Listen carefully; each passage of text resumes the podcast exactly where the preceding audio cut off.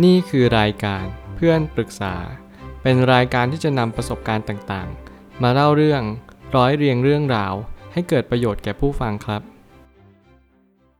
สวัสดีครับผมแอดมินเพจเพื่อนปรึกษาครับ วันนี้ผมอยากจะมาชวนคุยเรื่อง วิธีตัดใจจากคนที่แอบชอบทำยังไงดี มีคนปรึกษาว่าถ้าเราแอบชอบใครสักคน แล้วรู้ว่าเขาคิดยังไงกับเรา แต่เราก็พยายามแล้วนะ ที่จะตัดใจจากเขา แต่ถึงตัดยังไงก็ต้องเจอหน้ากันทุกวัน ราะอยู่โรงเรียนเดียวกันห้องข้างๆกัน เราควรจะทำยังไงเพื่อไม่ให้เขารู้ว่าเราคิดยังไงกับเขา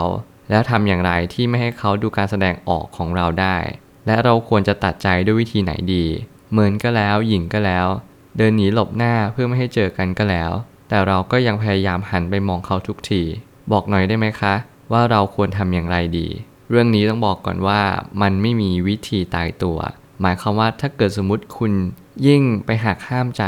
มันก็เป็นเหมือนลูกบอลที่กำลังกดอยู่ใน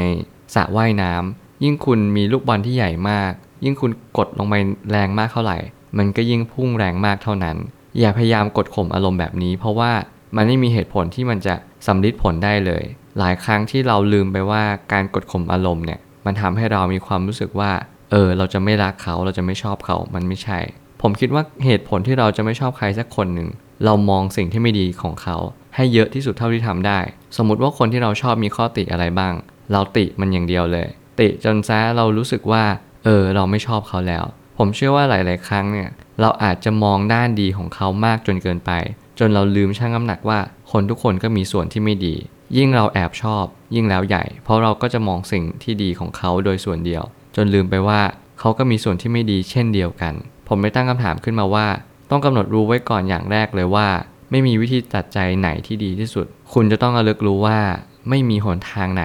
ตัดใจได้ ไม่มีหนทางใด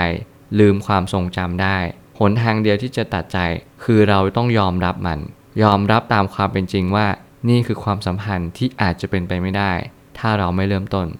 เราลองเริ่มต้นดู อาจจะบอกชอบ อะไรก็แล้วแต่ให้มันจบให้เร็วที่สุด เพราะว่าหลายครั้งเนี่ยเรายืดเยื้อความรู้สึกของเรา เพื่อให้เราอยากจะแอบชอบเขาต่อไปเรื่อยๆ ถ้าถามว่ามันดีไหมมันก็ดี แต่ในระยะยาวอาจจะไม่ดีอย่างที่คิดก็ได้ ถ้าเรายังชอบเขาอยู่ และให้บังคับใจว่า ฉันจะไม่ชอบเขา มันเป็นเรื่องที่ไร้สาระเอามากๆ ผมต้องใช้คำว่าไร้สาระเอามากๆ อาจจะเป็นคำที่ดูรุนแรงสำหรับคนที่เพิ่งแอบชอบ แต่ถ้าคุณลองคิดดูดีๆ คุณแทบจะไม่ทำอะไรเลย เพราะคุณแค่คิดไปคนเดียว อะไรหลายอย่างในเหตุการณ์ในชีวิตมันมาบอกเราว่า อย่าคิดเองคนเดียว คุณต้องบอกใครให้รับรู้ว่า คุณรู้สึกยังไง และสิ่งที่ดีที่สุดที่คุณจะบอก ก็คือบอกเจ้าตัวที่คุณรู้สึกว่าคุณรู้สึกดีให้ หลายครั้งที่เราอาจจะลืมไปว่า เขาอาจจะอยากรู้ด้วยซ้ำว่ามีใครบ้างที่ชอบเขา ผมเชื่อนะว่าหลายคนเนี่ยอาจจะโดนปฏิเสธจากการที่เราบอกชอบ สมมุติเราเป็นผู้หญิง เราไม่ควรบอกชอบผู้ชาย แต่ไม่ใช่เลย ผมเป็นผู้ชายแล้วมุมมองผู้ชายก็คือ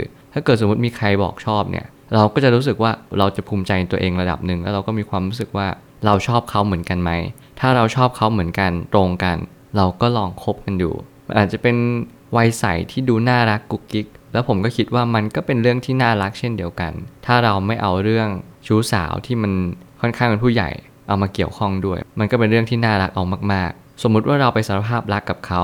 มันจะเป็นสิ่งที่ดีหรือแย่ก็ได้ ไม่เห็นจำเป็นต้องปิดบังความรู้สึก ผมอยากให้ทุกคนเปิดใจกับความรู้สึกของตัวเอง เราลองที่จะ เปิดใจจริง ๆ กับความรู้สึกของมัน อย่าคิดไปว่าเราเนี่ยจะต้องเก็บความรู้สึกโดยส่วนเดียวตลอด ทุกความสัมพันธ์มันต้องเริ่มต้นด้วยการเข้าไปทักเข้าไปคุย เปิดใจเปิดความสัมพันธ์ และสิ่งที่สำคัญเปิดโอกาสให้กับตัวเอง การที่เราแอบชอบใครสักคนหนึ่งมันไม่จำเป็นต้องสมหวังเสมอไป แต่อย่างน้อย เราก็ได้กล้าทำในสิ่งที่มันทำได้ยากหรือเปล่า ผมเชื่อว่ามันมีคติหนึ่งที่ผมใช้มาทั้งชีวิตก็คือ เราจะเสียใจกับสิ่งที่เราไม่ได้ทำ มากกว่าในสิ่งที่เราทำแต่มันอาจจะล้มเหลว ทุกครั้งที่เราได้ตัดสินใจทำอะไรไป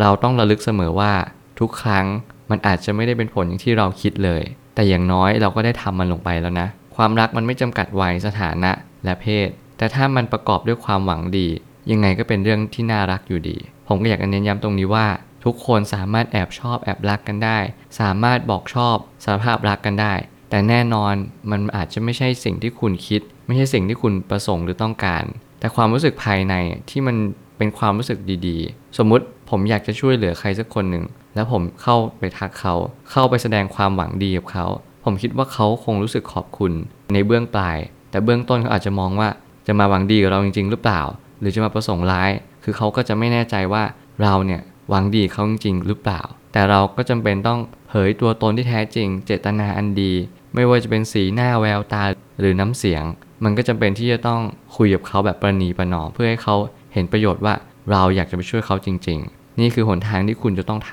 ำสุดท้ายนี้การที่เราจะปกปิดความรู้สึกของเรา มีทางเดียวคืออย่าพยายามมองเขาบ่อย แต่มันก็จะย้อนแย้งกับความรู้สึก อย่างที่ผมบอกแต่แรกเลยคือ เราไม่ควรจะกดข่มอารมณ์ ถ้าเกิดสมมุติว่าเราไม่มองเขาบ่อยๆเนี่ย มันอาจจะลดการจินตนาการ หรือความรู้สึกที่เราคาดหวังในตัวเขาลงไปได้เยอะทีเดียว ก็เพราะว่ายิ่งเรามองเขาเราก็ยิ่งเพ้อฝันว่าเฮ้ยเขาต้องเป็นแบบนั้นแน่เลยเขาต้องเป็นแบบนี้แน่เลย เพราะว่าแอบชอบเนี่ยมันคือเหมือนภาวะที่เราจินตนาการอะไรที่มันไม่ได้เป็นความจริง การที่เราครบกันมันคือการเจอความจริง หลายคนแอบชอบกับสิ่งที่คบกัน มันไม่เหมือนกัน มันย้อนแย้งกัน เพราะว่าสิ่งที่เราคาดหวังสิ่งที่เราชอบ เรามองแต่มุมดีๆ แต่ในความเป็นจริงไม่ได้มีดีขนาดนั้น ทุกคนมีดีมีเสีย ทุกคนมีสิ่งที่ดีและสิ่งที่ไม่ดีในตัวเองเสมอ เมื่อไหร่ก็ตามที่เรามองและยอมรับกันได้ นี่คือรักแท้ รักแท้ไม่อยู่ที่ไหน อยู่ที่เรามองข้อเสียของเขา มันพอที่จะรับได้ไหม มันพอที่จะครองคู่กันได้หรือเปล่า ถ้าเราเลือกที่จะครองคู่กันได้ ก็ลองตัดสินใจคบกันดู และก็ต่อไปเรื่อยๆเรื่อยๆเรื่อยๆจนกระทั่งเราตัดสินใจแต่งงานกัน แต่ว่าถ้าเกิดสมมติพูดถึงหลังแต่งงานแล้วจะเป็นยังไง จะดีต่อไปหรือเปล่า ก็ไม่สามารถตอบได้ มีเพียงคุณเท่านั้นที่จะรู้เหตุผลในการแต่งงาน แล้วก็ อยู่คู่กันตลอดไป ผมเชื่อว่าทุกปัญหาย่อมมีทางออกเสมอ ขอบคุณครับ รวมถึงคุณสามารถแชร์ประสบการณ์ ผ่านทาง Facebook Twitter และ YouTube และอย่าลืมติด Hashtag เพื่อนปรึกษาหรือ f r ร e n d t a l k ด้วยนะครับ